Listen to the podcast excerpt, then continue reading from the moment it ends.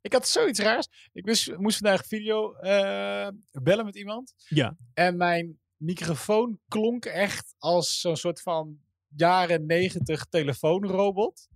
Hoe Ehm, klinkt dat precies?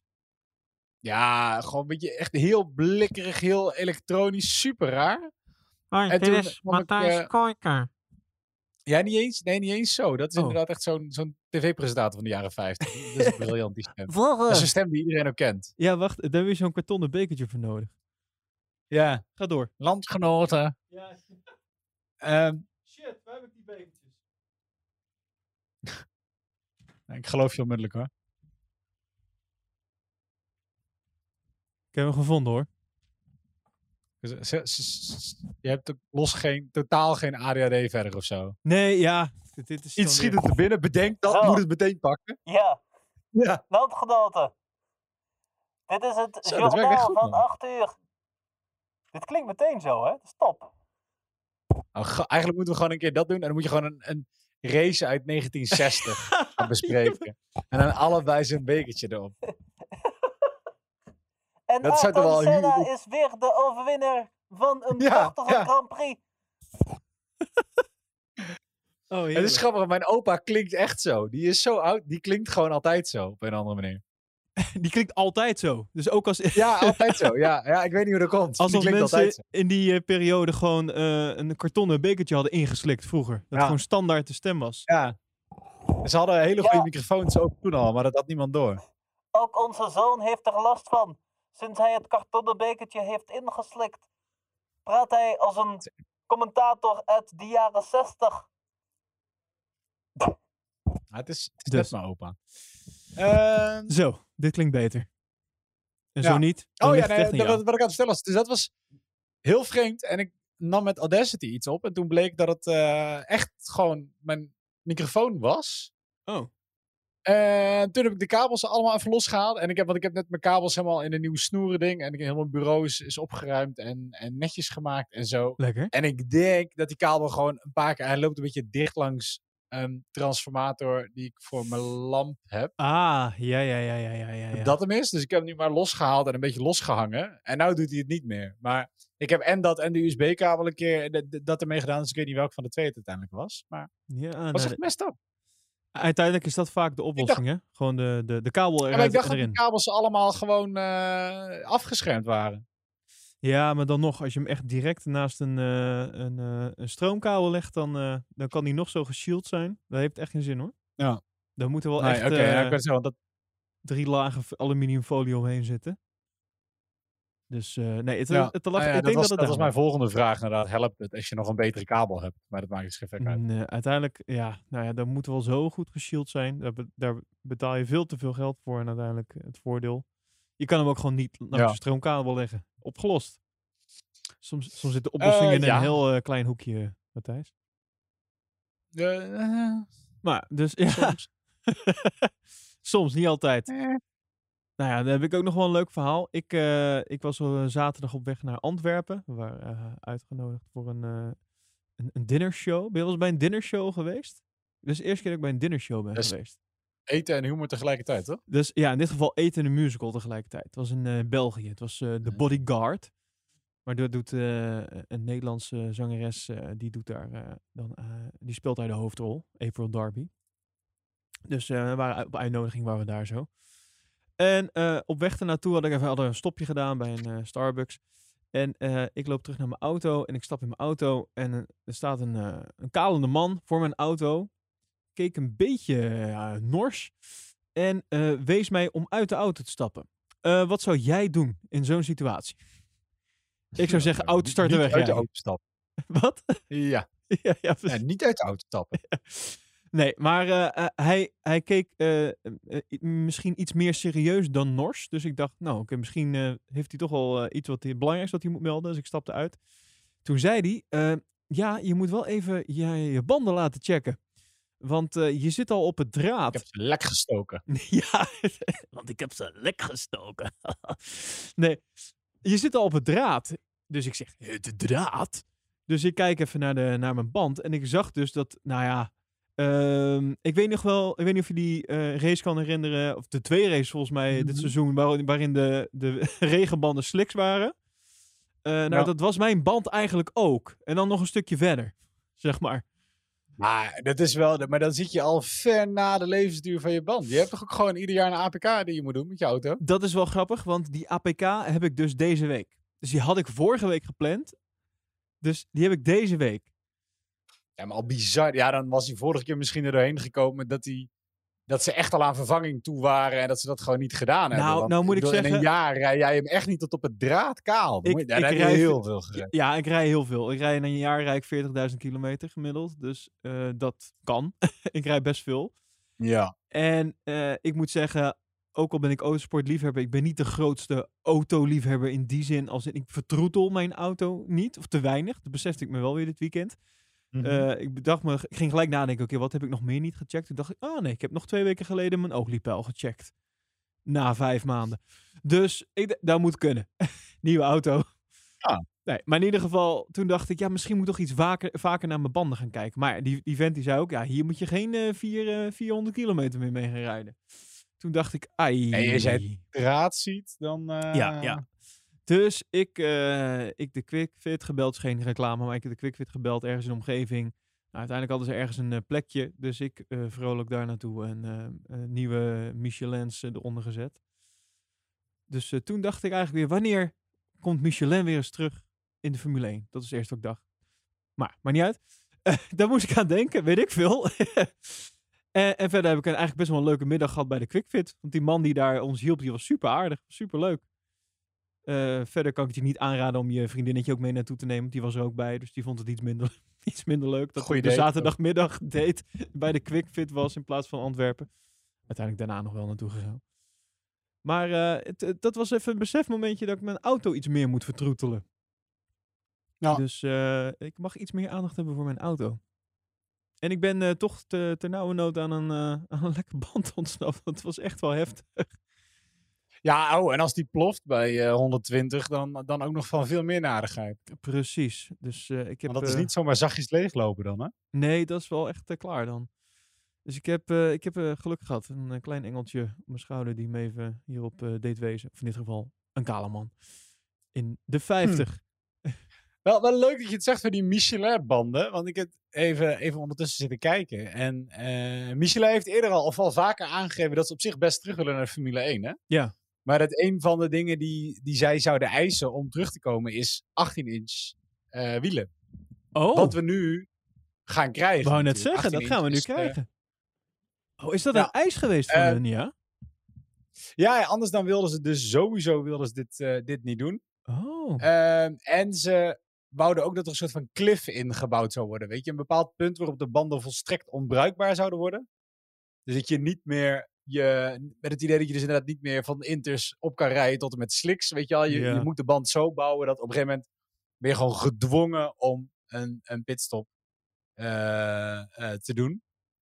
Nou, Eh, toen gaven ze ons aan, ik zit heel even te kijken, 2018, dat ze zich afvroegen of ze aan de eis zouden kunnen voldoen. Dat, dat je, dat je zo'n cliff, ze wilden wel zo'n cliff hebben, maar niet dat je op elk circuit een tweestopper kan garanderen met geleidelijke degradatie. Hmm. Omdat daar veel te veel in, eh, in mee zou spelen als, als nou ja, temperatuur, bandengebruik, de auto's enzovoort. enzovoort. Ja. Ehm, maar dat was, nou, dit was 2018. Het bandencontract liep van 20 tot 23. Dus we hebben sowieso nog, eh, nog, nog even. Grappig. Maar wie weet. Ja. Ah, ja, ik, ik moest er ineens weer aan denken. Ik denk, ja, Michelin. Dat, volgens mij is dat natuurlijk onder de, bij de autobahn is dat toch een beetje de... eh, ja, hoe noem je dat? Dat is toch wel de, de top of zo? Dat is, eh, dat is in ieder geval volgens mij het duurste. Het, het is niet dat ik een keuze had, want ik moest natuurlijk bellen naar een, een, een, Ja. een filiaal dat A, tijd had om überhaupt banden op mijn auto te zetten of te wisselen. En B, ook nog een keer mijn bandenmaat had. Daar heb ik nog even niet bij, bij Ja. stilgestaan, maar dat was natuurlijk ook nog een dingetje. Dus ja, of hij heeft gezegd dat hij alleen nog maar Michelin had. Of Kan hij zeggen, dacht, nou heb je natuurlijk wel een redelijk gangbaar... ik bedoel, hè, niet iedereen heeft 22 inch spinners op zijn hummer zitten, Elwin. Maar het komt tegenwoordig toch vaker voor dan dat je denkt. ja, nou, in ieder geval, eh, hij heeft een leuke, leuke prijs. leuk, leuk verdiend, die, eh, die middag. Maar ehm, Maar ik weet niet, ik denk dat een heel deel van het idee dat Michelin zo goed is ook echt komt uit de tijd dat die... eh, die deed het toch ook altijd voor Ferrari de banden. Volgens Ja? mij was dat gewoon in de hoogtijdagen van Ferrari. En het dikke Michelin-mannetje. En die constante reclame van, dat was van, echt van een ding. eh, rood met een geel paard en, en een wit Michelin-mannetje. Dus ik denk dat het daarom, in ieder geval de mensen van onze generatie, zo ingebrand zit. Bij mij ook. Ik heb op een of andere manier een heel positief gevoel bij Michelin. Terwijl, volgens mij heb ik nog nooit überhaupt maar een auto gehad waar Michelins onder lagen. Ik- Voor de motor gebruik ik het ook niet. Nee, ik kan het ook niet echt onderbouwen eh, of zo. Nee, nee, maar er zit wel... ehm, Ik heb wel, eh, ik wilde vroeger altijd vuilnisman worden. Vraag me niet waarom, maar dat was niet per se omdat ik. Het leek me gewoon tof om op een vrachtwagen te staan of een vrachtwagen te besturen. Heeft niks met het hele vak te maken, maar daarom wilde ik Ja, die worden. niet te hoog grijpen, doe het realistisch. maar in ieder geval. ehm, eh, eh, en een van de dingen die ik dus tof vond aan zo'n vrachtwagen. is dat, dat, dat sommige van die vrachtwagens dus twee van die Michelin-poppetjes bovenop hadden. Weet je ja, ja, ja, ja. Ja, eh, Ja. je je herinneren? Ja, Ja, ja, precies. weet 100%. Ja. Vond ik helemaal tof. Dus, eh, dus ja, dat, dat was mijn eh, gegronde motivatie om, eh, om vuilnisman te worden vroeger. Ach ja, ik heb, eh, ik, heb, ik heb het alsnog goed geschopt in het leven, denk ik. Nou ja, de, de- op zich wel. Het is minder, eh, je baan is minder vast hè, dan iedere tweede dinsdag half zeven. Ja, dat is wel waar. Maar op zich, ik zou, las ik ooit een keer, zit dit op mail en denk ik een keer vragen. Gehoord die het ook zei, dat ze, zijn kind wilde heel graag eh, een vuilnisman worden. En, en waarom dan? Ja, omdat hij dacht dat ze alleen maar één keer in de twee weken op dinsdag werkte. Ja, top. Ja. Lekker Want, dan komen ze langs, weet je wel. Ja. Leuk. Ehm, Dus, hey, laten we het over Formule 1 gaan hebben.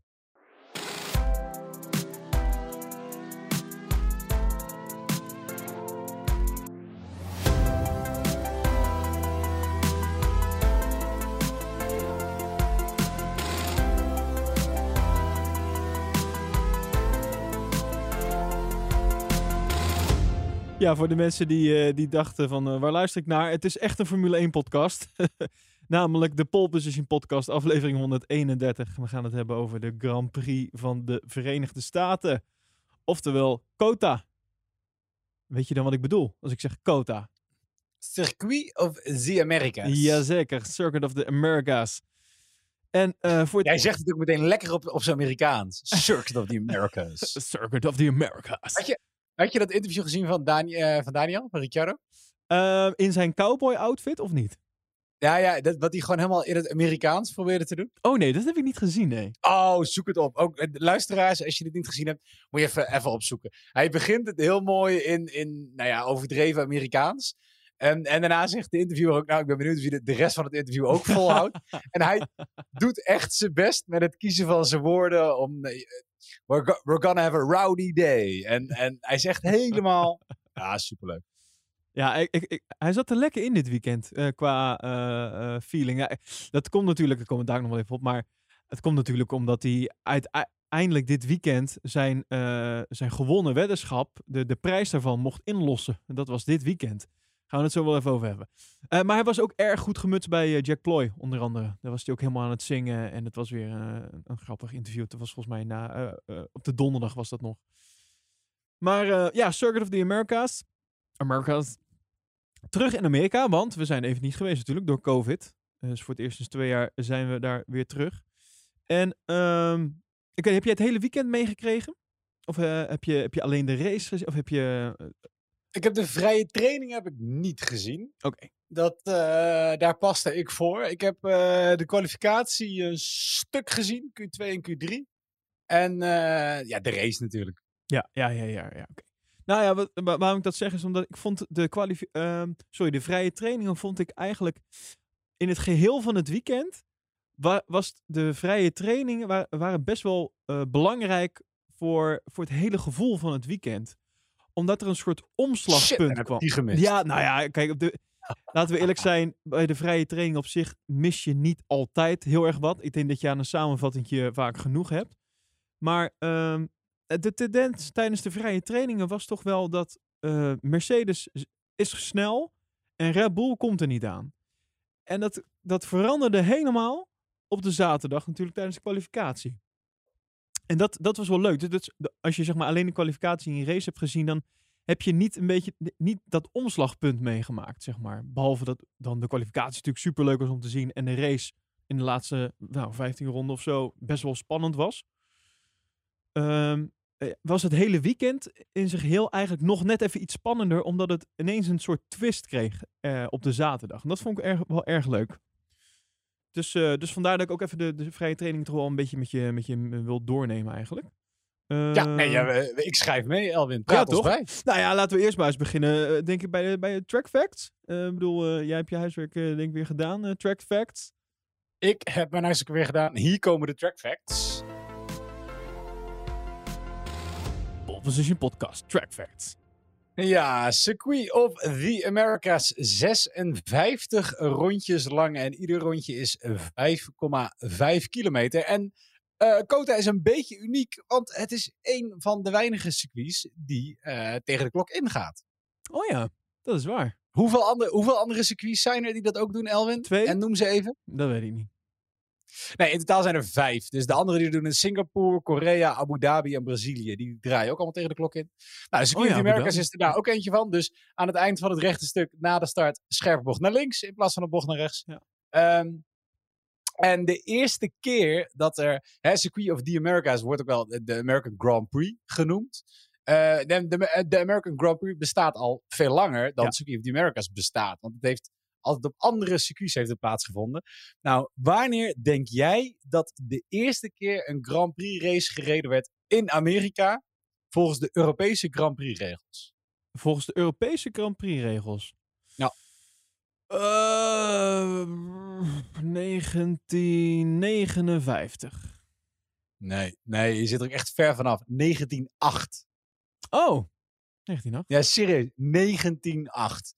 Eh, bizar, eh, maar eh, 1959 inderdaad wel de eerste race die ze officieel een Grand Prix hebben genoemd. Volgens ook de Formule 1. Maar daarvoor werden er gewoon al American Grand Prizes en, en Grand Prix gehouden volgens ook dezelfde regels. Dus niet heel meer, veel nou, dan, toch? Dat zullen toch niet geef heel het beestje veel- een naampje. Ja, precies. Nou ja, het is, want het is op meerdere plaatsen geweest. In Long Island, in, New, in Santa Monica, in San Francisco. Ze hebben op allerlei plekken toch echt wel geraced sinds 1908. Ja, precies. Nou, in Eh, ieder geval- met hier en daar wat onderbrekingen voor, voor een oorlog links en rechts. ja, ja, ja, precies. Nou, volgens mij Ehm, hebben we hiervoor op Indianapolis altijd gereden. En eh, voordat we op Austin kwamen. En daarvoor op in Phoenix een paar races. Maar dat, Nou. dat, dat is alweer echt wel even geleden. Ja, eh Kota is momenteel volgens mij de enige die eh, de licentie heeft voor Formule 1 races in, in Amerika, of eigenlijk in, in, in Noord-Amerika. Ja. De afstand vanaf het grid naar de eerste bocht is maar liefst 230 meter. Natuurlijk dat enorm lange rechte stuk waar je, waar ja, vanaf de start al is het echt nog een heel eind en dan ook nog naar boven toe. Maximum snelheid die we normaal gesproken rijden is 325 km per uur. En eh, de snelste ronde tijdens qualifier was 1.32.23 van Lewis Hamilton in 2018. Oh. 59% van het eh, rondje doen wij compleet vol gas. En gemiddeld schakelen ze 66 keer. De pitlane is iets korter dan bij een hele hoop andere circuits. De gemiddelde pitlane time loss is 18,6 seconden, zeggen ze. Mhm. In, eh, nou, sinds 1908 wordt het natuurlijk in Amerika geraced. Sinds 1959 is dat officieel de Grand Prix. In totaal zijn er 49 races gereden in Amerika onder de titel Grand Prix. Die zijn nog nooit gewonnen door een Amerikaan. Wel is er een Amerikaan in de Formule 1 geweest, eh, eh, Mario Andretti, die de United States Grand Prix Best won. Ehm, en die won die in 1977. En dat is wel grappig, want toen Kota werd geopend, was het dus ook diezelfde Mario Andretti die het eerste rondje over de baan mocht doen. Oh, tof. Wat leuk. Ja. Gaaf. En eh, dat is eh Circuit of the Americas in een nutje. Nou ja, laatste feitje dan. Het is compleet betaald door een private partij. Oh, echt? Oh, dat wist Ja, ik niet. Er zit, zit geen enkel stukje overheidssubsidie bij, om het zo maar te zeggen. Oh, Oké. Eh, eh, wat vind je van het circuit? Eh, ja, ik ben fan. Jij bent fan, hè? Ja, En ik waarom? al in de podcast wel vaker laten weten. Ik ben, ja, weet je, dat begon eigenlijk uit de tijd dat ik MotoGP eh veel meer volgde in plaats van Formule 1. En in MotoGP is dit ook een onwijs gaaf circuit. En dit is een van de weinige circuits vind ik, die zowel in MotoGP als in de Formule 1 echt tof zijn. Heel vaak is het toch een beetje het een of het ander. En ik weet niet, dit circuit heeft het voor mij gewoon allemaal. Het zijn Ja. altijd wel interessante races om te kijken. Er zitten een paar hele mooie, hele zware bochten in. Eh, toch ook een heel lang rechtstuk. Ja. Ja, ik weet niet. Eh, het is jammer dat er zoveel gedoe is vanwege alle hobbels. Zeker in de Formule 1. Ehm, ja, dat is een beetje jammer daaraan. Dat zou, daar zouden ze eigenlijk iets aan moeten fixen. Maar, maar buiten dat, dan is het gewoon mijn favoriete circuit. Hebben ze gedaan, hè? Ze hebben in de bocht hebben ze de hobbels eh, afgeslepen. Maar dan nog, het hele circuit, dat blijft hobbelig. Daar ga je niks aan doen Ja. daar zo. En eh, op zich, het viel me mee eigenlijk ehm, hoe de coureurs daar verder over, of eigenlijk niet over klaagden. Eh, Ja, Het is ja maar feit. misschien ook wel omdat ze weten, omdat ze het weten. Precies. Eh, ik bedoel, er zijn in de race naartoe natuurlijk best wel wat dingen aangepast. Toen zag ik een bericht voorbij komen van Mercedes onder andere, die eh, iets aan de vloer en van de auto heeft aangepast, omdat ze toch merkten dat ze echt kritieke schade opliepen in de vrije trainingen tijdens eh, een aantal van de butsen.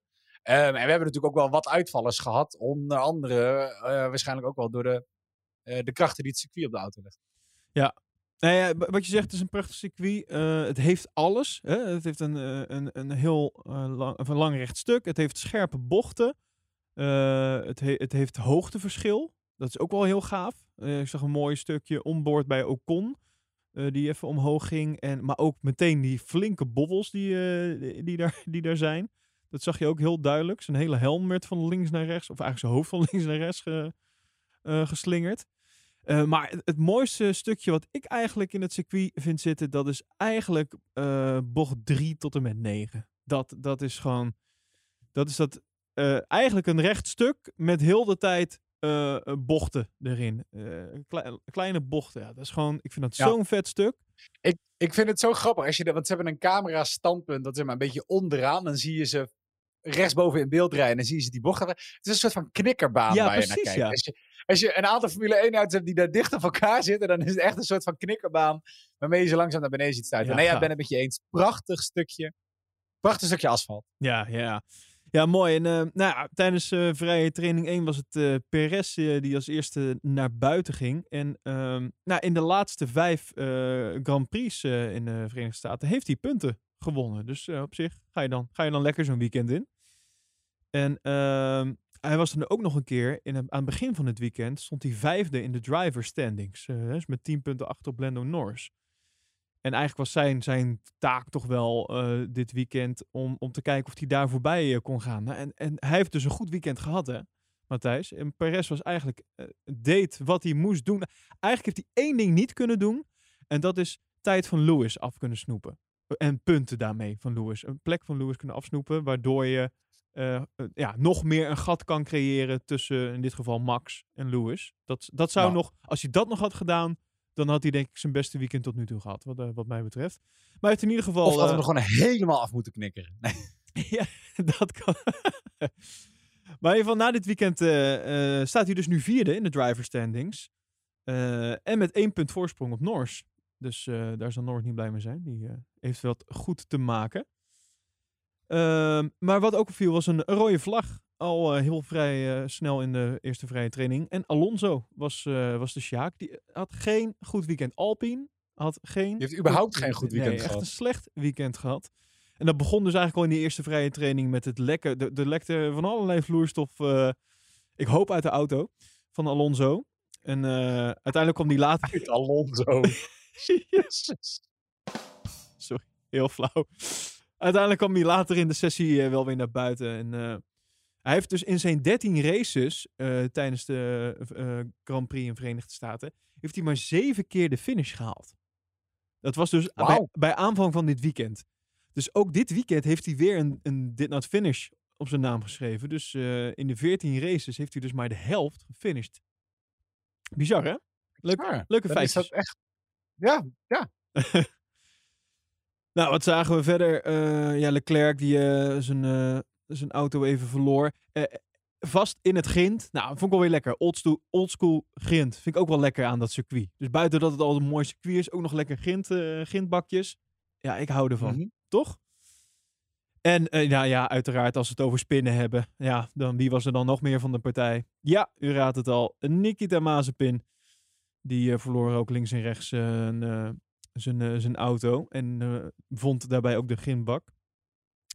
En wat eh, opvallend was, is dat Schumacher, die vond ik ook niet sterk dit weekend. Ik, ik heb toch bij Schumacher altijd van, ja, jij moet wel echt toch kunnen laten zien dat jij wel een tandje beter bent dan Mazepin. Maar soms, in sommige weekenden, dan valt het me echt tegen. Dan denk ik, nou, ja, Nikita is heel slecht. Maar Sch- Schumi, je mag wel iets meer laten zien, wat mij betreft, zeg maar. Het, het gat mag wel iets groter zijn, soms. Eh, hij valt me soms Nou ja, ik vraag me dus, ik ben nog steeds heel benieuwd hoe goed hij nou echt Ja, is. Precies, nou, dat, dat is een hele goede vraag die Want ik, ik vind het echt moeilijk. Ik ben, de, de, de naam Schumacher heeft voor mij gewoon een gouden randje. Ja. En alleen al daarom wil ik hem heel erg mogen en wil ik hem heel erg goed vinden. Maar het is, ja, het is gewoon zo'n vertekend beeld, omdat hij in zo'n slechte auto rijdt. eh, en dan ook nog een hele slechte teamgenoot heeft. Maar ook je, gekke je, dingen ik erin vind het gewoon moeilijk. Ik vind het gewoon zo moeilijk om te peilen. En ik, het is nog zelden dat ik hem echt dingen zie doen dat ik denk, oké, dit is onwijs. Datzelfde had ik ook een beetje bij Russell. Weet je, die had in Williams ook gewoon de moeite om te laten zien. Maar die Ja. heeft een paar keer toch iets gedaan dat je denkt, oké, weet je, er zit wel, jij haalt wel echt heel veel uit een hele slechte auto. Mr. Saturday wordt hij genoemd, hè? In Engeland. Ja, maar ja, maar weet je, en, maar dat mis ik dus wel gewoon bij Mick. Ja, nee, zeker. Ja. Of ik kijk er overheen hoor, maar ik Nee, mis nee, nee. gewoon. Ik denk, joh, weet je, jij moet. Ja, ben je nou echt zo goed als dat we denken dat je bent? Of, of ben je toch gewoon een klein beetje middenmoot nog? Nou, dat is het ding. Hij moet het echt nog wel eh, bewijzen, wat mij betreft, zeg maar. Want had echt, eh, in, de eerste vrije training had hij zo'n raar moment dat hij eh, zijn haas gewoon vol tegen de, de Red Bull van Perez aanparkeerde bijna. En daar zelf uiteindelijk last van ondervond. En volgens mij ook een beetje schade. Nou ja, als we het over teams hebben die het verder ook niet makkelijk hadden. Alfa Romeo, die had het ook niet makkelijk. Kimi eh, spinde, maar dan zonder schade. Maar bij Giovinazzi wa- was er zo'n raar moment dat, dat zijn helm niet goed eh vast zat. Dus de- zijn hoofd werd ook alle kanten eh, geslingerd. Binnen zijn helm ook nog een keer. Dus die kwam snel naar binnen om dat even te, te fixen. En als we het dan toch over helmen hebben. dit Ja. weekend was toch wel weer heel veel speciale designs hè, bij alle coureurs. En eentje was wel erg opvallend. En dat was die van Daniel Ricciardo. En eh, waarom hij had zijn eh helmdesign had hij, eh, aangepast als, als ode aan Dale Earnhardt. En dan komen we gelijk even op het punt waar ik het net over had. En waarom Ricciardo waarschijnlijk zo goed in zijn sas zat dit weekend. En dat was omdat hij, nou ja, een soort van weddenschap. Ik denk dat het meer een soort. Hij zou een beloning krijgen als hij een podium zou pakken. Dat was denk ik het ding.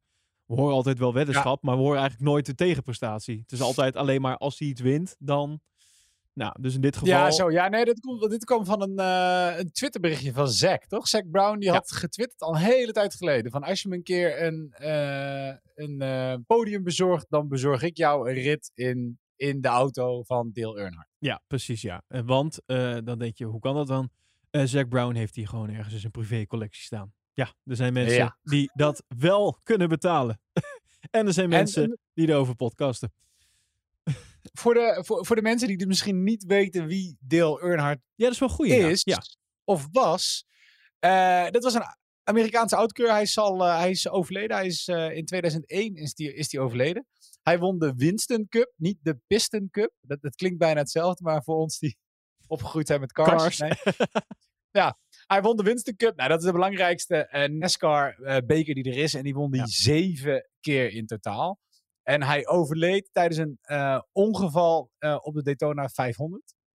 Eh, en is, is en was gewoon een legendarische NASCAR-held. En Ja. eh, Ricciardo was helemaal fan van hem. Is opgegroeid met mensen in zijn familie die er ook fan van waren. Ehm, Daniel was er zelf ook helemaal fan van. En dit is Dale Earnhardt. is één van de redenen dat Daniel Ricciardo met het cijfer 3 race. Ja, ja, klopt ja. Ja, er zijn, eh, kijk, eh, jongens als jij en ik, die eh, hebben waarschijnlijk vroeger een poster van Britney Spears boven hun bed eh, eh, gehangen.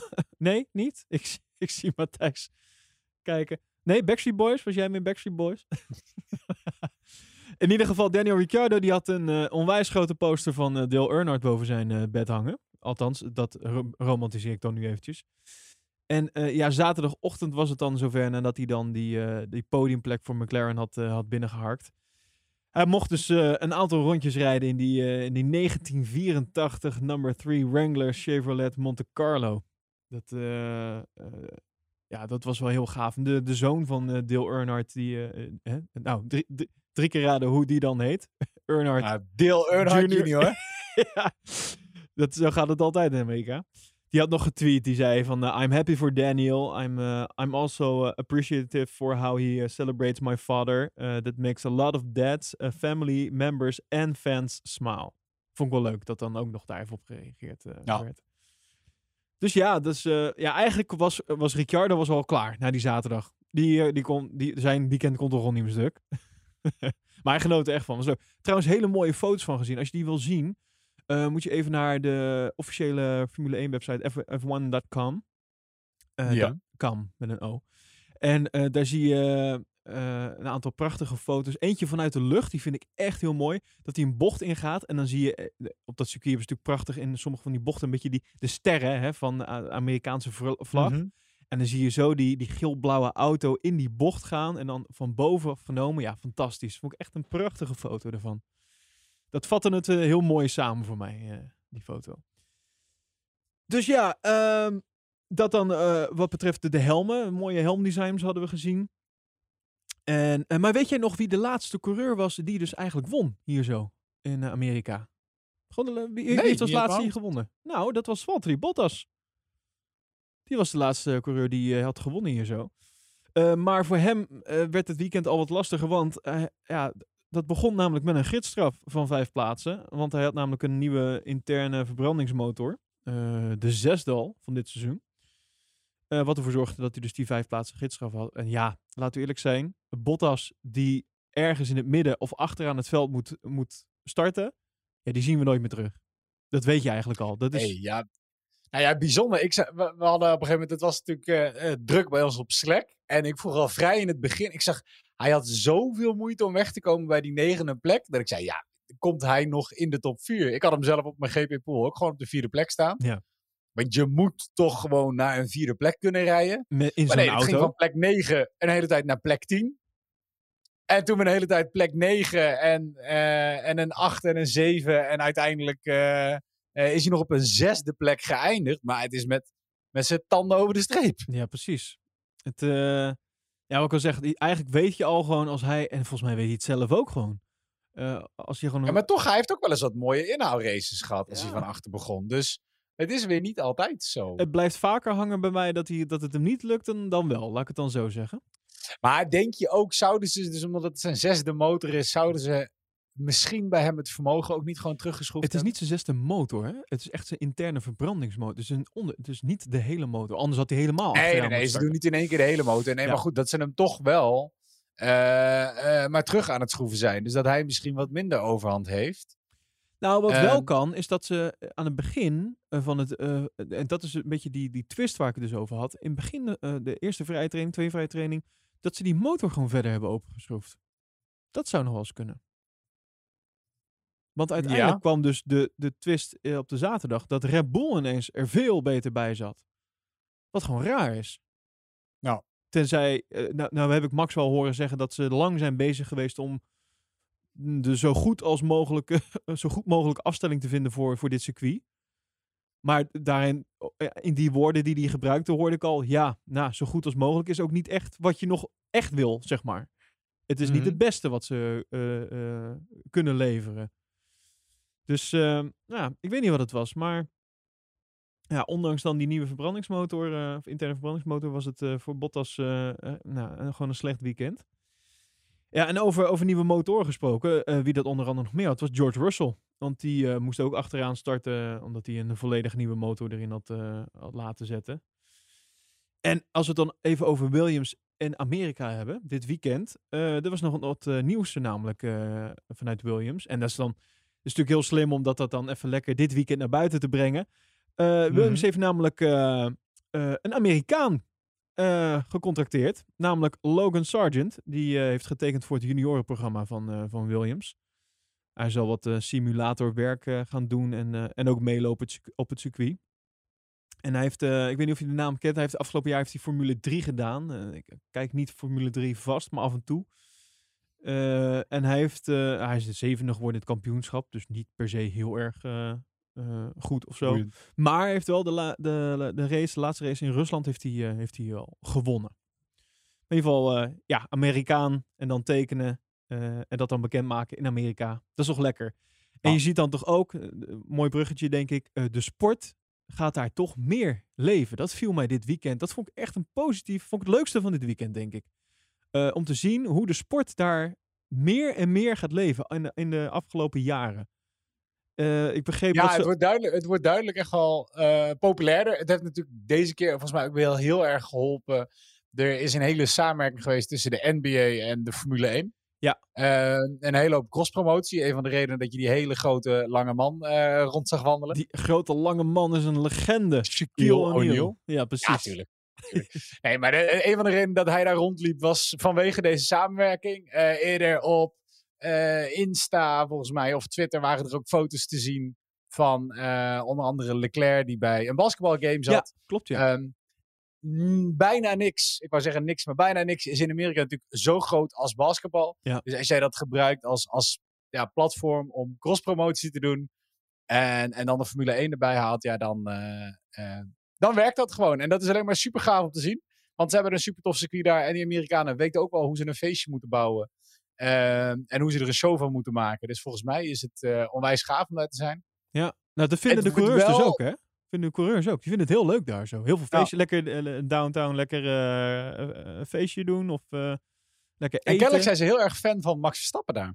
Ja, dat viel me dus ook Max heel erg het op. gewoon goed. Wat grappig, hè? Ja.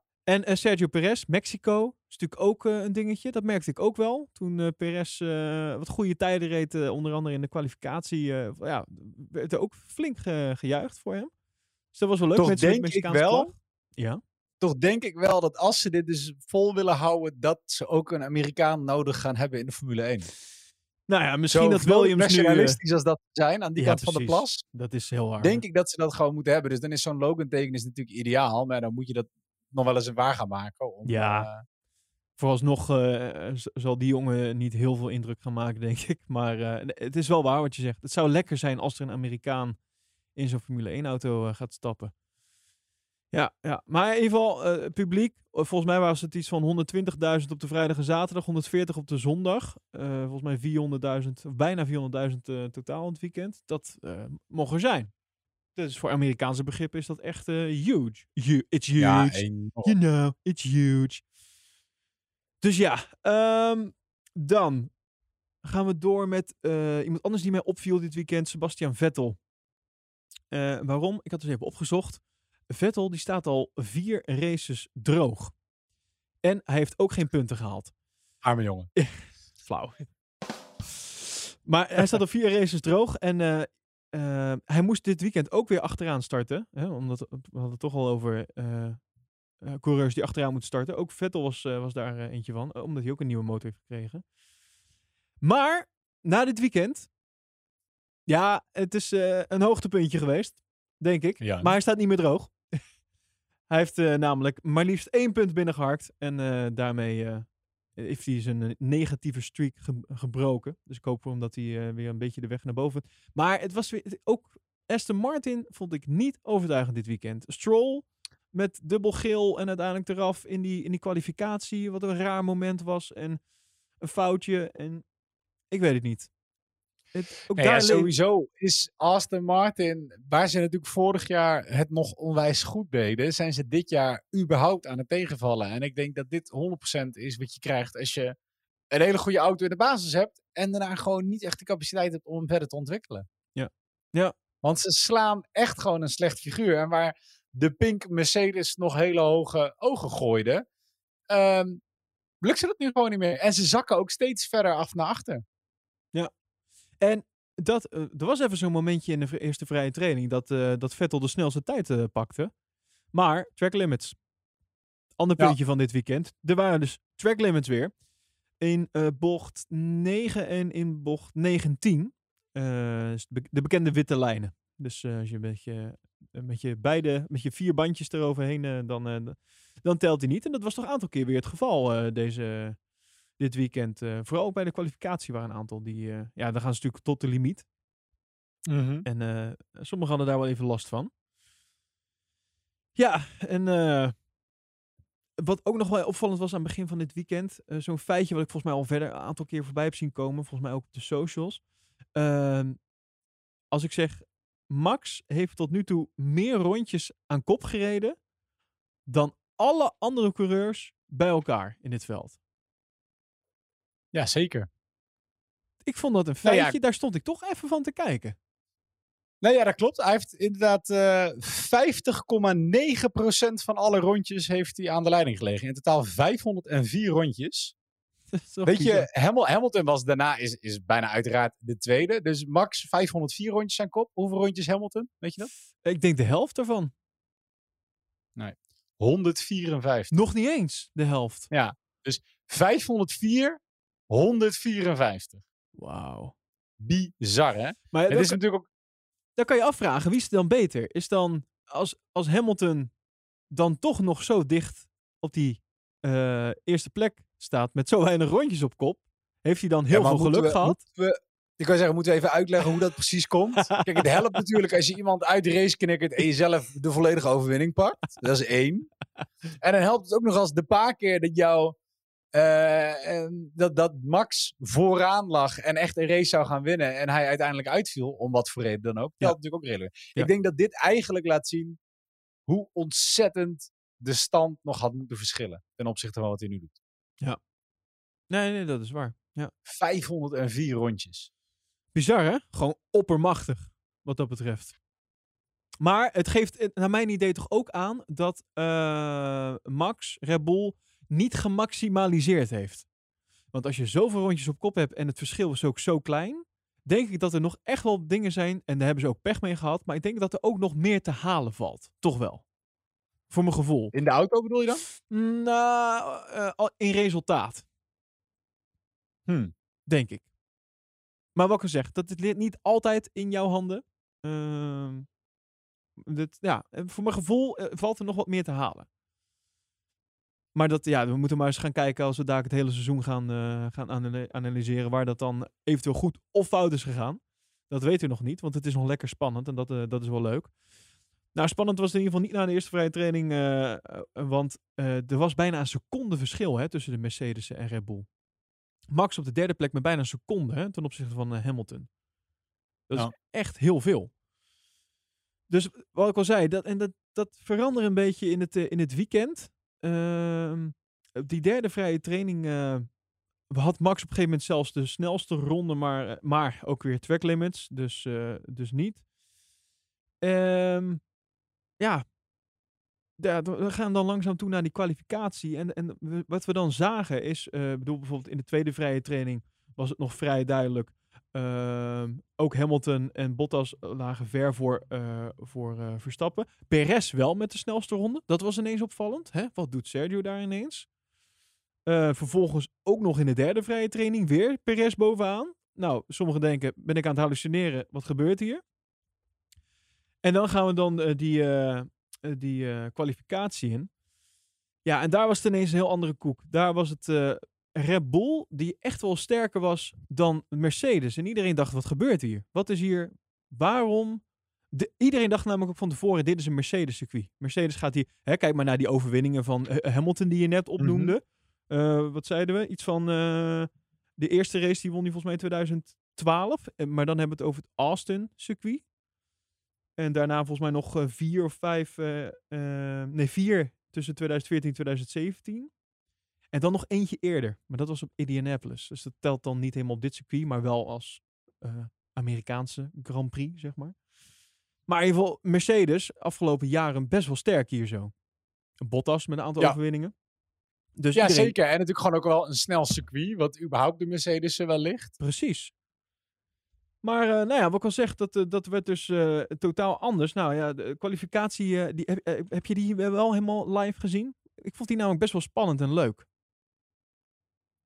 Onder andere ook eh Nee. eh, bij, eh weet dat, niet alleen vooraan, maar ook achteraan. Een aantal, eh, op, op, het moment eh, eh, in Q1 dat eerst Alonso Giovinazzi eruit eh, duwde. En, en, of, eh, sorry, dat Leclerc... Sorry, Ocon die duwde Latifi eruit. Vervolgens eh, Alonso die Giovinazzi eh, op de pijnbank legt. Zo van wel net niet eruit. En dan eh, Giovinazzi die dan spint aan het einde van zijn run. En daardoor eigenlijk lijkt, lijkt hij niet door te gaan. Maar dan toch op 63.000ste op op wonder boven wonder doorgaat naar Q2. Eh, er zaten wat leuke momenten in. Dat vond ik wel erg... Als, jij, als, je, als je het net over Aston Martin had, zag je hoe Vettel bijna een haas aan de voorkant van zijn auto reed? Zo, die was boos. Dat, maar dat, dat snelle. Je hebt een onboard camera. Als je dit niet hebt gezien, zoek het even terug. Ja. En qualifying highlights of zo van Q1 of een onboard camera van Vettel die in die, die bochtencombinatie waar we het toen straks hadden, die, die vanaf boven een beetje naar beneden loopt, bocht 3 tot en met 9 of zo, komt hij een haas tegen die onwijs langzaam rijdt. Maar echt, dit is alsof je op de Duitse autobaan door een woonwijk rijdt en daar een kind op een fiets tegenkomt. Dat is bizar. En je ziet hem ook, hij is er voorbij. En wat de fuck was dit? Ja. Dit was zo gevaarlijk. Ik weet niet wie het was uiteindelijk. Maar eh, ik kan me voorstellen dat Ik zag het, in een flits heel snel een haas, maar ik heb niet gezien. Ja, ik, ik weet ook niet wie het was, nee. Z- nou, Zullen we een gokje doen? Zullen we even raden? Zullen, zullen we even gewoon voor de. ga- Ik denk. Maaspit. Denk ik. Eh, we weten het niet zeker, dus we mogen het niet eh, zo stellen. Zou zomaar kunnen. eh, eh, Matthijs. Maar een haas. Eh, wat vervolgens eh, opviel in Q2 is dat er ineens, er werd ineens gesproken over regen. Dat was ook ineens zo'n moment. Huh? Regen? We hebben het ineens over regen. Ja, er was 40% kans op regen. Ehm, maar eh, wat er als eerst gebeurde was dat Max gewoon even een run neer- neerzette die dik, dik drie tiende sneller was dan die van Lewis. Wat ik al zei, ineens, ineens was het Red Bull die, die aanwezig was. Perez die een goede snelle tijd neerzette, maar track limits. Dus die moest nog een keertje.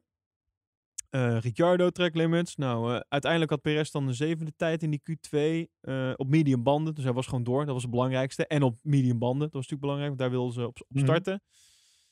En eh, in eerste instantie leek het erop dat Vettel en Russell geen tijd gingen neerzetten. Want ja, waarom zouden ze spelen? Ze gingen toch achteraan starten. Uiteindelijk gingen ze nog wel naar buiten. en dan heb je dat ene rondje wat je dan doet. En Russell die pakt track limits. Dat vond ik dan ook wel weer bijzonder. Ja, zonde. Ja, En je gaat meteen naar de 15e plaats en klaar. Dus ja. Ehm, en dan Q3. Eh, dan die eerste run, Perez, die... Ja, het is niet normaal. Perez, die was echt lekker op dreef. eh. die eh, was gewoon 19.000ste sneller dan, dan Max. Dan is er, wordt ineens toch weer gesproken over regen. Maar dat is helemaal aan het einde van de, van de sessie.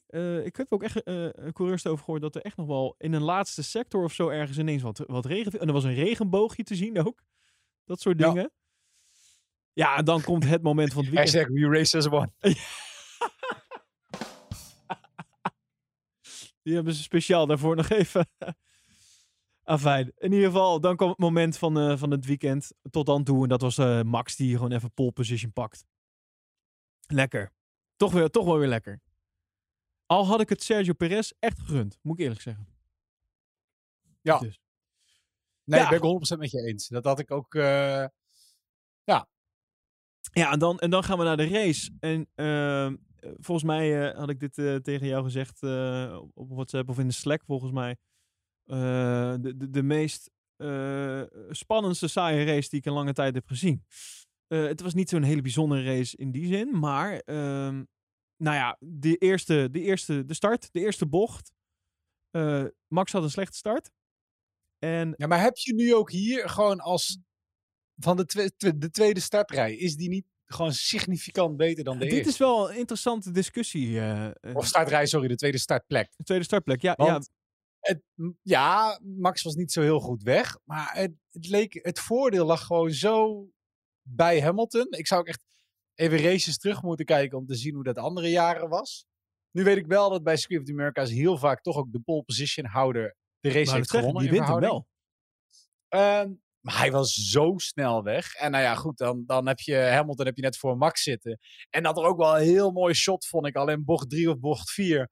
Dat je Hamilton en dan aan beide kanten aan de flanken die twee Red Bulls. Ja, ja, ja, Die gaaf. hem echt op zijn hielen zitten. Dat ik denk, ja, dit is, hier heeft een fotograaf een paar foto's gemaakt. Dit is, Ja, dit is zo goud. ja, mooi. Ja, maar het is wel een goeie wat je zegt hoor. Eh, kijk, als Pol, als eh, ja, winnaar van de pole position, eh, mag je natuurlijk vooraan starten eh, in een voordelig, het voordeligste stuk, om het zo maar te zeggen. Het schone stuk in dit geval. Maar je, Mhm. je kan wel de vraag stellen of dat dit, of dat bij dit circuit dan ook wel zo was. Maar aan de andere kant, misschien kunnen we ook gewoon stellen dat Lewis gewoon een belachelijk goede start had. En Max niet. Ja. Dus, maar ik, ik, ik- ik deel wel een beetje jouw gevoel, moet ik eerlijk zeggen. Nou, eh, verder, ehm, tijdens de race was vooral voor mij eh, het belangrijkste, eh, wat ik leuk vond om te zien, was de strategie. Dat was sowieso een beetje, daar moest het op gaan gebeuren, denk ik. Ehm, en als, ik denk zelf dat doordat Max niet eh, eerste lag na de eerste bocht, en dus de strategie dus werd aangepast, hè, want anders moet je toch of zelf het initiatief nemen voorop, of, of wat, hè, wat ga je dan doen? Is toch, ik denk dat ehm, jagen toch makkelijker is dan de prooi zijn in dit geval. Ik denk dat we dat vaak hebben gezien. Eh, Ik Mhm. denk dat het makkelijker is om degene die voor je zit aan te vallen in dit geval. Naar mijn idee was het ook, ook al vond ik het best nog wel spannend aan het einde toe, ehm, na die eerste stop van Max en daarna dan de stop van, van Lewis, had ik al zo'n idee van, nou, dit gaat Lewis niet meer dichtrijden. Niet meer zo makkelijk in ieder geval. Ik vond het nog wel spannend, want het was maar een gevoel. Maar, mm, ik, ja, de strategie van Red Bull was erg goed gewoon. Vond ik echt leuk om te Ja. zien. Ik vond het heel gedurfd dat ze dus al, al vroeg die undercut probeerden. Maar Ja. ik vond het daarna ook. En dat maakte het zo interessant. Je zegt, het, is een, het was een saaie, maar een, tegelijkertijd een super interessante race. Is omdat ze op zulke compleet andere strategieën die race aan het rijden Ja. waren. Dus in plaats van dat Mercedes een soort van reactief denkt: oké, eh, Max gaat nu naar binnen. We proberen de undercut te voorkomen. En we gaan helemaal mee in hun pitstopstrategie. Eh, hebben ze echt geloofd in nou, de data die zij voor hun auto hebben. Hoe lang kunnen wij op deze banden rijden? Welke tijden rijden we daarmee? En wat is dan het slimst? Ja. En je ziet uiteindelijk, het, het is, nou ja, het was zo onwijs close. Die laatste 10, 15 rondes, toen het duidelijk werd dat Lewis toch echt, echt een goede kans maakte. En er zelfs over de pitwall werd gezegd van, eh, wat is het? Eh, You're, you're on a winning, eh, Ja, ja winning strategy of eh, iets in die taal. je winning, winning strategy. Ik denk, ja, maar dit is, het is ook waar. Hij komt ook met zulke, zulke grote passen dichterbij. Ik heb meer naar de tijd zitten kijken dan dat ik daadwerkelijk de race nog gevolgd heb. Het Gewoon naar de intervaltijd. Ja, precies. Nou, dat is waar. Daar heb ik ook wel naar zitten kijken. Dat, heb- dat, dat was toch wel het meest spannend. Maar ehm, wat ik het eigenlijk het meest spannend vond, was eh, op het einde dat Max nog even werd opgehouden door wat verkeer. En toen dacht ik, oké, dit kan heel belangrijk zijn. Want als dit te lang gaat duren, dan is het wel foute bingo. Maar daarvoor dacht ik eigenlijk, gezien de tijd die werd gereden, dacht ik, nou, volgens mij gaat hij dit wel gewoon gaat hij dit wel halen. Volgens mij hadden ze bij Mercedes ook wel eh, gerekend op eh, dat Lewis er iets eerder dichterbij zou zijn. Eh, Ja, of dat. Max misschien minder lang nog door had kunnen rijden. Precies, ja. Maar ik, ik ben het met je eens. Kijk, de, de Mick Schumacher hield hem uiteindelijk op. Ja. Ehm, en dat heeft hem echt wat tijd gekost. Alleen gelukkig had hij daardoor dus ook de, de DRS te pakken. Wat hem uiteindelijk op het rechte stuk nog wel weer geholpen heeft. ja, bedoel, precies. Hè, ik heb de tijden naast elkaar zien liggen in een, in een Reddit-thread. Iemand had het uitgerekend. Ik heb, ik heb niet met de hand nagekeken of het allemaal klopte. hij heeft meer tijd verloren achter Mick dan dat hij goed heeft gemaakt met zijn DRS. Mhm. Ehm, maar toch, ik weet niet. Ik zou dan liever hebben dat, dat, eh, dat je, je vijand achter je zit. En dat jullie allebei met een DRS het rechte stuk opgaan. Ja, precies. En dat hij wat verder achter je zit. Jij geen DRS hebt, een soort sitting duck bent. En je een Mercedes met DRS en die hoge topspeed. Vanwege die leuke achtervering die ze hebben. eh, op je Ja. nek krijgt. Ik weet niet. Dan, dan heb je toch het idee dat je, ja, dat je veel meer een sitting duck bent. En dat iemand eh, Hm. eh, je, je nog zou kunnen pakken. Ja, aan de andere kant heb ik het idee dat Verstappen best wel wat energie heeft ge- gespaard. Eh, waardoor hij nog wat extra snelheid had in het laatste stuk. Dat is het gevoel wat ik ook een beetje had. Ik, ik kan het niet eh, onderbouwen. Maar als ik het zo een beetje analyseerde, dacht ik... "Hmm, ik denk dat hij nog wel wat heeft eh, zitten sparen. In de afgelopen rondjes, zeg maar. Of gewoon over het geheel. Dus, want ja, ik- het was natuurlijk al vrij snel duidelijk dat het ergens in die laatste ronde beslist zou worden. Dus daar kan je natuurlijk ook naar racen, laat ik het dan zo zeggen. En daarnaast was het natuurlijk ook wel knap dat Max dit met nou, hoeveel eh rondes oudere banden dan Lewis dit deed? Een stuk of acht uit mijn hoofd? Acht, Ja, was maar acht ronden verschil ertussen. Ja, precies. Maar eh, eerst zie je dat en dan denk je, oeh, dat wordt spannend. Aan de andere kant denk ik, ja, maar ja, als er iemand een bandenfluisteraar is, dan is het Max. Dus als iemand dit kan en waarbij dit niet zo heel veel zou moeten uitmaken, over het algemeen, dan is het Max. Nou. Ik had er best wel vertrouwen in.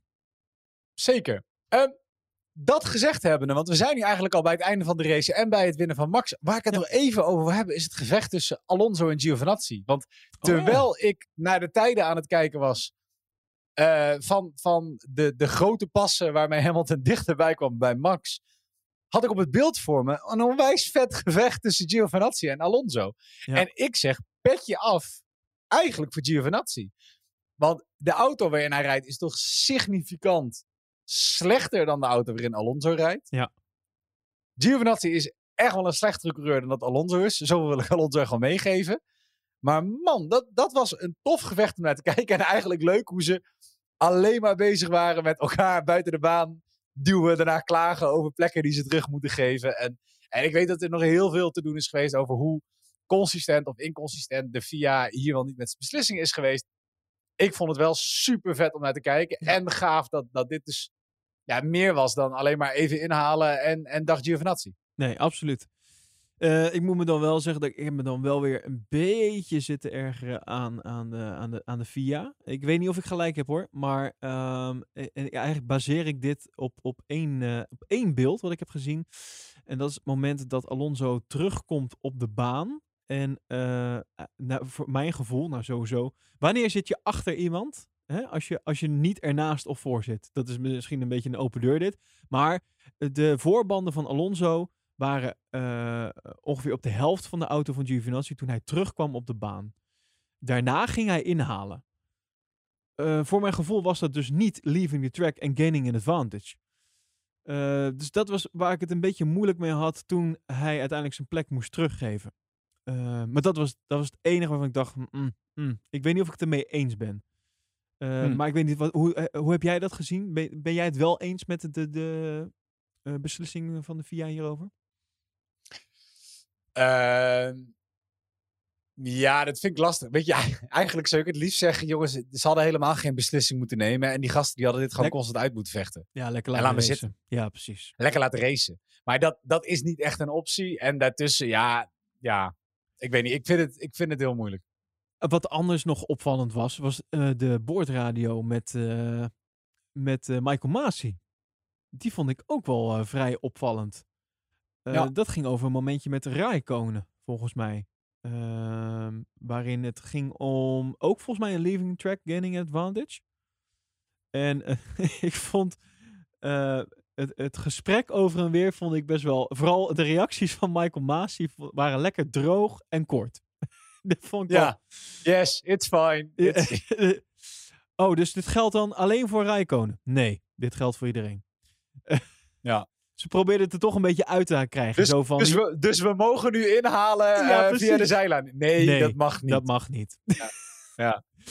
Ook een beetje vragen naar de bekende weg natuurlijk. Maar ik vond het wel lekker dat dit even werd uitgezonden. Of zo. Het ja, ik ben ook heel blij met die via radio. Het was even geleden. mogen ze het echt vaker doen. Ik Ja, vind het precies. hilarisch.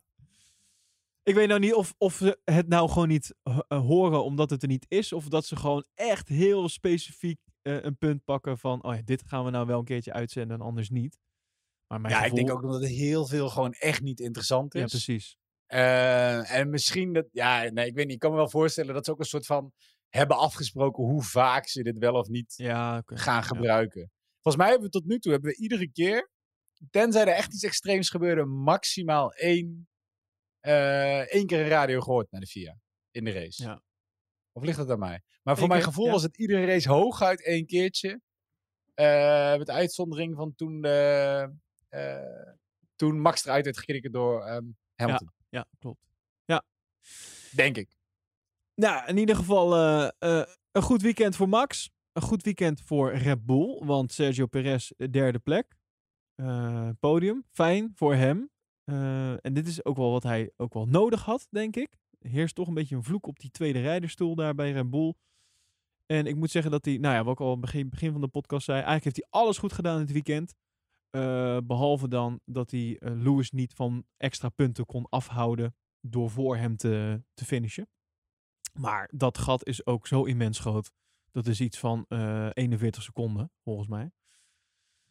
Ehm, ja, verder, Ferrari zat er naar mijn idee goed bij. In ieder geval Leclerc had, heeft een goede race gehad. eh, vierde plek binnengeharkt. Eh Ricciardo, die had sowieso een lekker weekend. En dan ook nog een keer de vijfde plek eh binnenharken. Dat was ook wel lekker voor hem. Eh Norris daarentegen, die viel dus tegen. En daardoor dus ook een stuk teruggevallen in de driver standings van, eh, van 4 naar 5. Dus dat zal wel even pijn doen.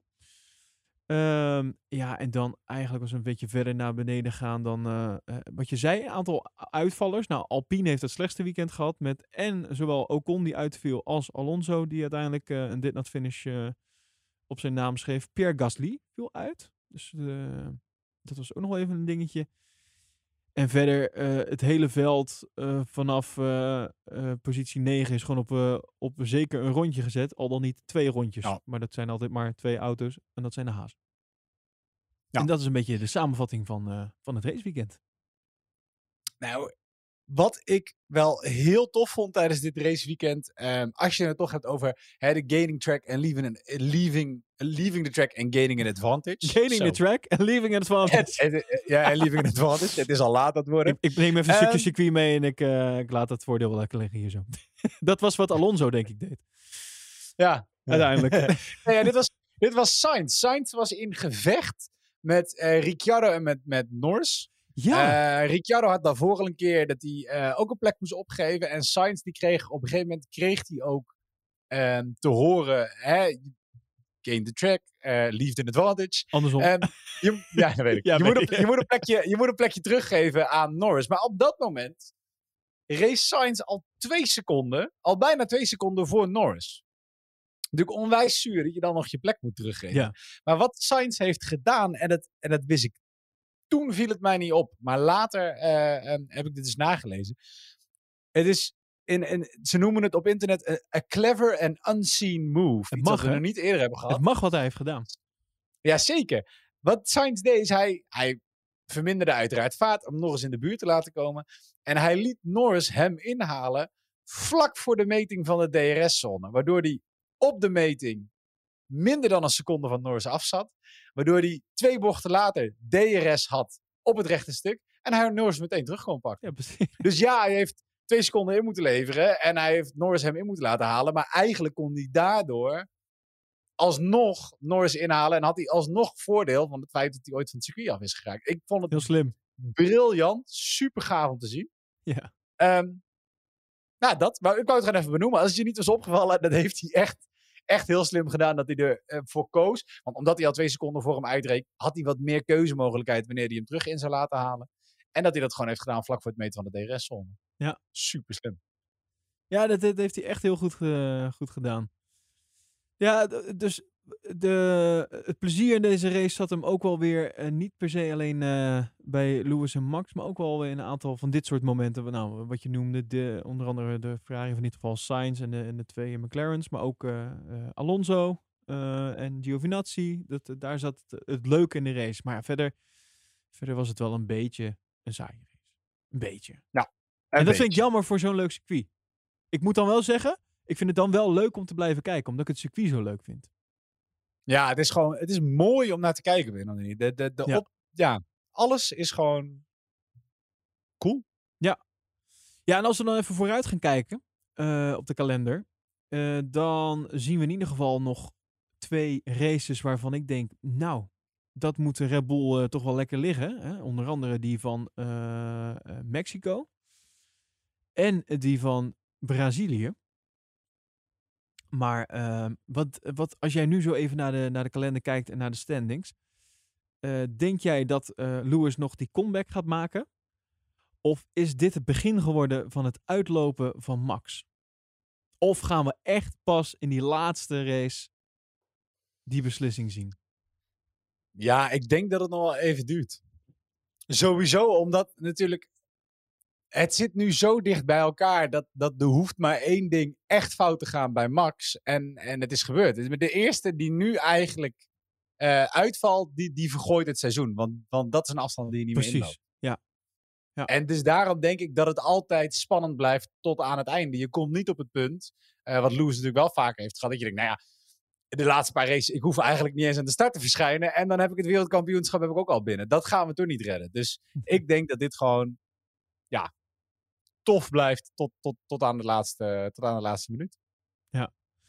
Nou, dat, dat, dat zou het in ieder geval heel leuk maken. Laat ik dat dan zo zeggen. Eh, wat me in ieder geval positief stemt, is dat we nou ja, dit weekend dus hebben gezien dat dat wat een Mercedes-circuit zou moeten zijn, eh, ineens een Red Bull eh, werd. En, echt, dat gebeurde ineens, zeg maar, in dat weekend. Mhm. Eh, aan de andere kant denk ik dan ook, nou, dan hoop ik niet dat hetzelfde andersom gaat gebeuren bij eh, Brazilië en Mexico. Maar daar heb ik gewoon nog steeds eh, wel goede, goede verwachtingen eigenlijk over. Ja, we, we- gaan het zien, we gaan het zien.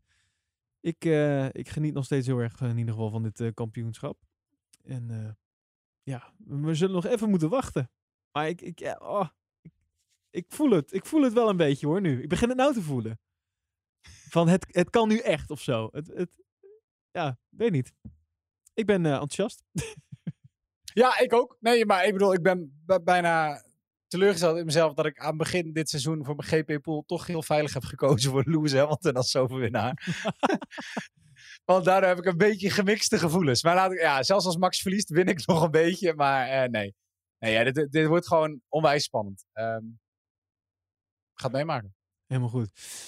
Eh, heb jij nog wat nieuws toevallig? Eh, ik moet zeggen, ik heb eh, eigenlijk bijna geen nieuws. Ja, het nieuws wat ik had, heb ik een beetje verweven in, eh, in mijn verhaal. Dus ik heb niet Nou, ik heb nou, nog een klein beetje nieuws dan. Gaan we het nog heel even snel doen? Dat is goed, ja, is goed. Oké. eh, Oh, dan moet een Red bumpertje bij, hè? Wacht even, moet een daar moet een bumpertje bij dan. Pole Position Podcast, nieuws.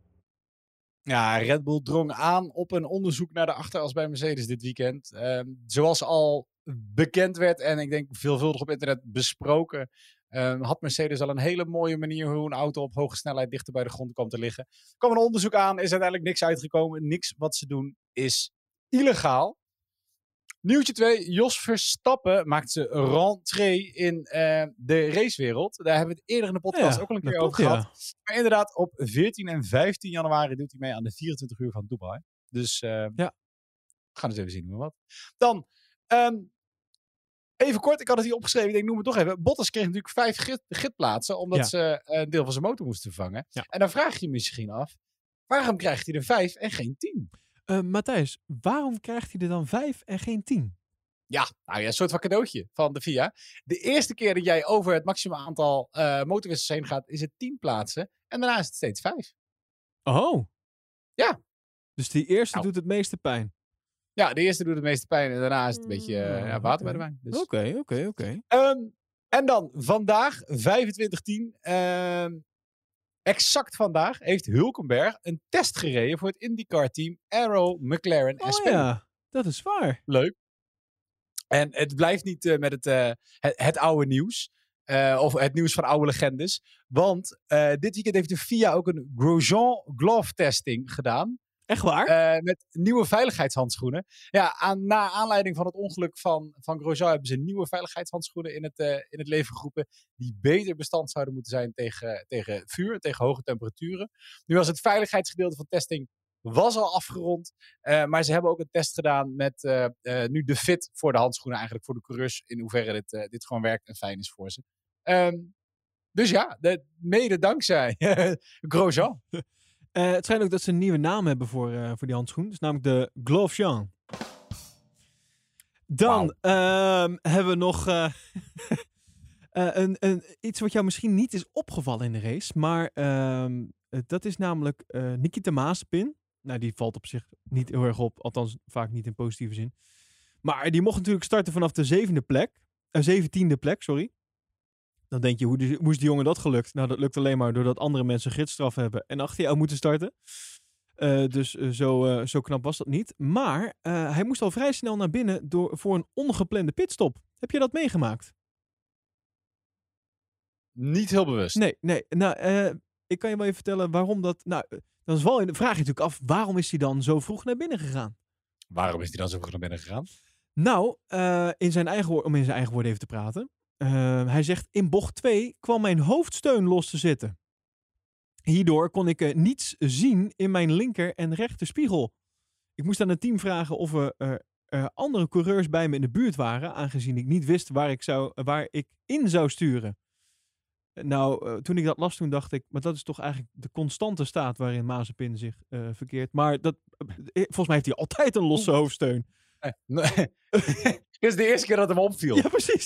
Rijdt al 15 races mee. Jongens, die hoofdsteun zit los. Ik zie niks. Maar eh, hij, moest dus, eh, hij vroeg dus hier om eh, een pitstop te maken om dat te verhelpen. Ehm, en daardoor verloor hij heel veel tijd. Waardoor hij helaas weer als twintigste op de baan kwam. Maar ja, dat moet dan ook wel weer vertrouwd hebben gevoeld.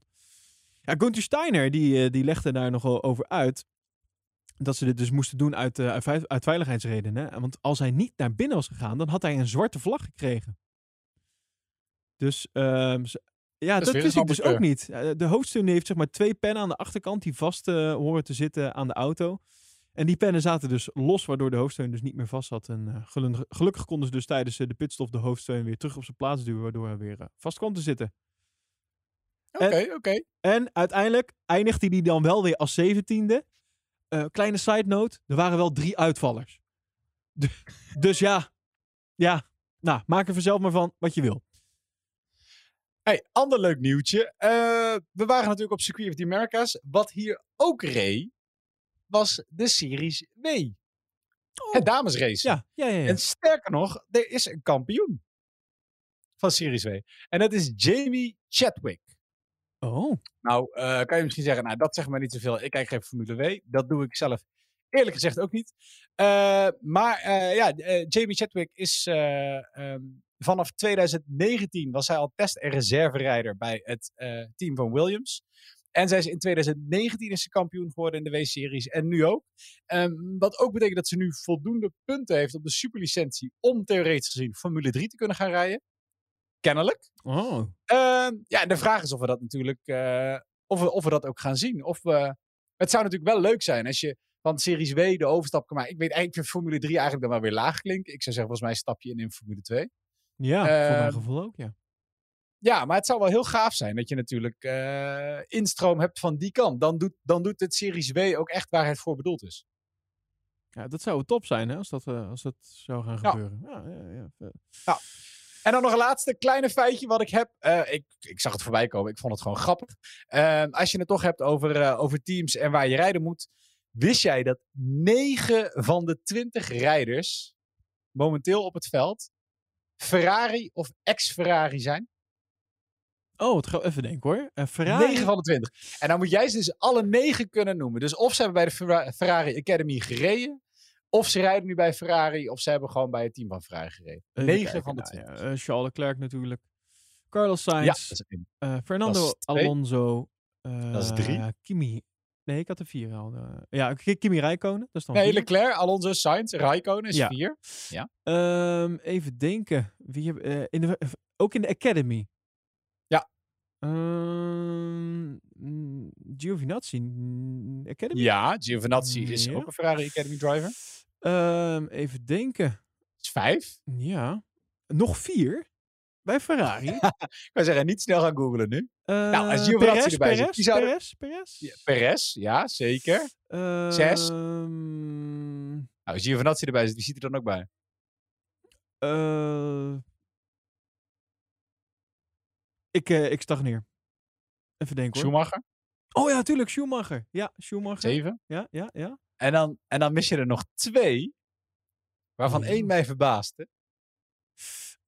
is- Ehm, ja, ik weet het eigenlijk niet. Nou, Nee? wel een. Vettel. Oh ja, tuurlijk.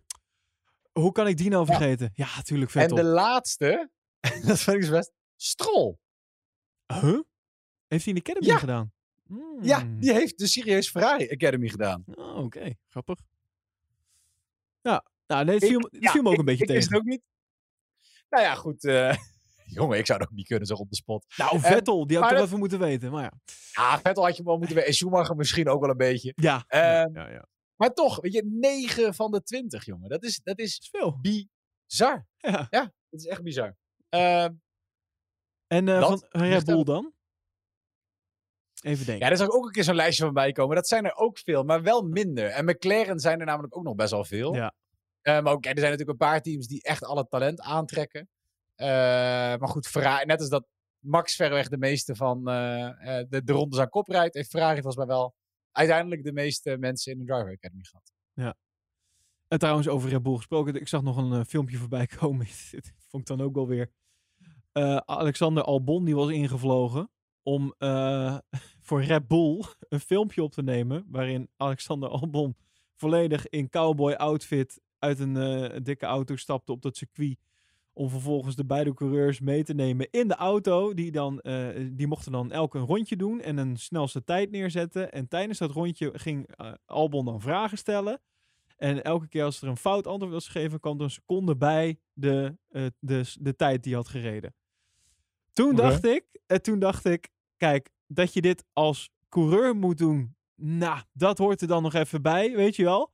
Maar als je dan als ex-coureur van dat team wordt ingevlogen om deze onzin te gaan doen met, de, met notabene degene die jouw stoeltje heeft overgenomen. Ja. Nee, ik zou misschien denken, jongens, misschien moeten we dit gewoon niet doen. Lijkt me gewoon een heel slecht idee. Ma- Max heeft hier nee op gezegd, maar zou jij nog even kunnen? Ja, precies. Ja, het was... Nou, ik, moet, ik stel me dan dus voor dat Max hier ooit een keer voor wordt gevraagd. Dat gaat toch nooit gebeuren? Dat, dat, dat Max dan Ja, ineens uit zo... misschien, misschien doen ze dat gewoon al niet eens. Dat gaan ze toch niet eens doen? Dan krijg je gewoon... Op... Ja, Nee, ja, laat me zitten. bij, bij Albon denken ze, nou, bij hem kunnen we alles maken. ik vond het toch ook wel weer typisch. Nou, fijn. Ik denk dat we daarmee aan het einde zijn gekomen van de podcast. Eh dankjewel voor het luisteren. Als je het leuk vond, eh, laat het even weten met een eh, review. Kan in iTunes. Kan nog steeds alleen maar in iTunes. Dus mocht je dat nog ergens op je, op je computer hebben staan, dan, dan kan je dat daar eventjes doen. En kan je sterren geven. Eh, vind je het nou heel leuk, dan kan je ons zelfs financieel steunen eh, via petje.af slash poleposition. En eh, d- wij maken dan wel eens eh, wat eh, opnames vooraf of, eh, of achteraf naar de, de gewone opname. Ja, heb je dus in het begin van deze podcast al aflevering al een beetje een, eh, een voorproefje van eh, kunnen krijgen. Dus eh, vind je dat leuk? eh, nou, word dan zeker lid eh, van onze eh, petje.af. En anders zou ik zeggen, praat lekker met ons en met andere eh, Formule 1 fans eh, en luisteraars mee op, eh, op Slack. En daarvan kan je de link vinden in ons Instagram-account. Hashtag link in bio. Ben ik nog iets vergeten, Ma- Matthijs? Nee, volgens mij heb je hem. Ja, nou dan dank je wel voor het luisteren. Matthijs, dank je wel weer voor je deskundigheid. En, Elwin, eh, jij ook bedankt. en dan eh, graag eh, tot de volgende aflevering.